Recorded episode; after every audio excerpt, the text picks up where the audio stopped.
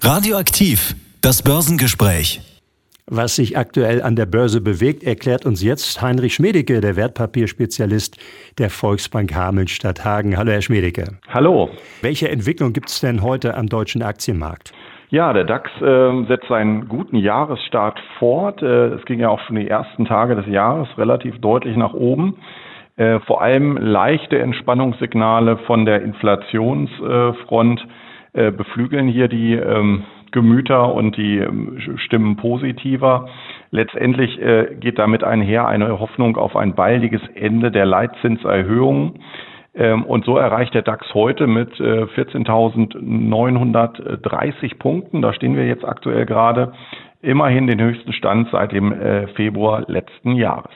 Welche Aktien bewegen sich denn aktuell am stärksten? Ja, wir haben bei den Gewinnern heute vorne an die Immobilienaktie im DAX, nämlich die Vonovia. Die hat ja im vergangenen Jahr äh, massiv unter diesen stark steigenden Zinsen äh, gelitten. Ähm, und auch hier beflügelt jetzt eben die Hoffnung, dass es damit dann vielleicht bald vorbei sein könnte. Und äh, somit erholt sich die Aktie sehr deutlich heute um sechs Komma sechs Prozent auf sechsundzwanzig Euro siebzig.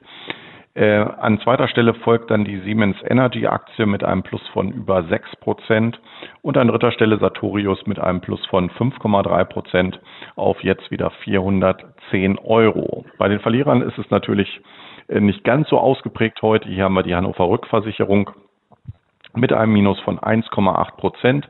Als Schlusslicht ähm, dann folgt die Airbus mit einem Minus von anderthalb Prozent. Und knapp anderthalb Prozent geht es auch bei der Münchner Rück-Aktie heute nach unten. Welche Entwicklung gibt es an den anderen wichtigen Finanzmärkten? Ja, die amerikanischen Aktienmärkte zeigen sich vorbörslich ebenfalls leicht freundlich. Der S und P steht bei rund äh, dreitausendneunhundertfünfunddreißig Punkten und der Nasdaq hundert Index äh, steht jetzt im Moment bei elftausendzweihundertfünfunddreißig Punkten. Äh, beide legen damit heute so etwa um null Komma drei Prozent zu.